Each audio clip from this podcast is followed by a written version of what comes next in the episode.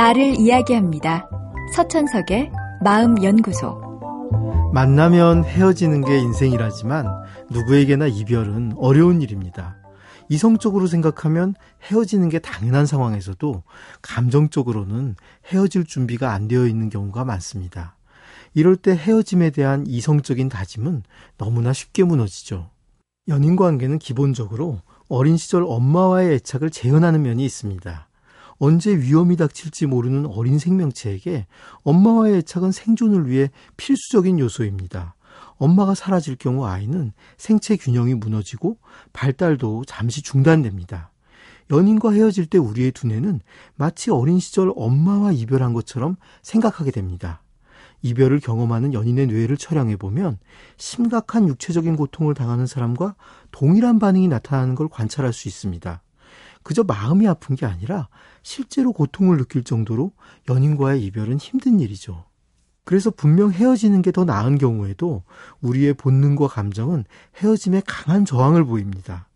대체할 수 있는 다른 애착 대상이 없을 경우엔 이런 반응이 더욱 심해져서 심지어는 이성적 사고의 영역까지 조작하기도 합니다. 예를 들어 상대의 나빴던 기억은 잘 떠오르지 않습니다. 애틋하고 좋았던 것만 선별적으로 기억이 나서 상대에 대해 갖고 있던 부정적인 감정은 점점 약해지죠. 마치 흡연자들이 금연을 시도하다 보면 담배에 안 좋은 건 다 잊어버리고 좋았던 기억만이 떠오르는 것과 같습니다.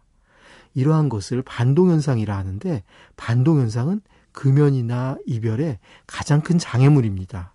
만약 반복적인 반동현상으로 이별하기가 어려운 분이라면 헤어짐을 위해선 좀 더 세심한 준비가 필요합니다. 무엇보다 자신을 도와줄 사람을 충분히 확보하십시오.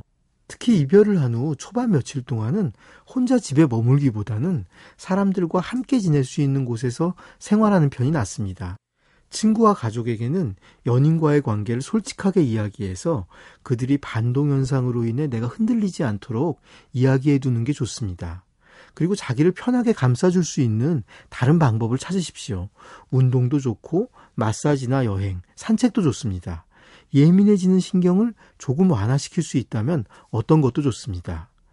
만남도 어렵지만 이별 역시 어렵습니다. 하지만 끊어야 할 건 끊어야 새로운 미래가 열리고 고통이란 분명 끝이 있습니다. 그래서일까요?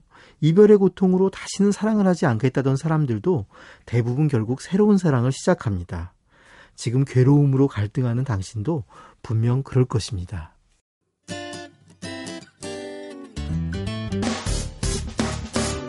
기쁠 때면 내게 행복을 주는 슬플 때면 나의 눈물 닦아준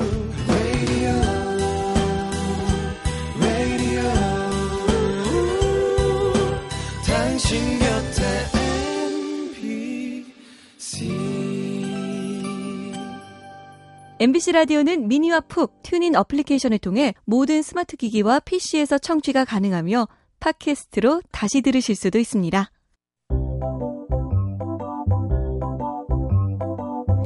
서천석의 마음연구소. 지금까지 정신건강의학과 전문의 서천석이었습니다.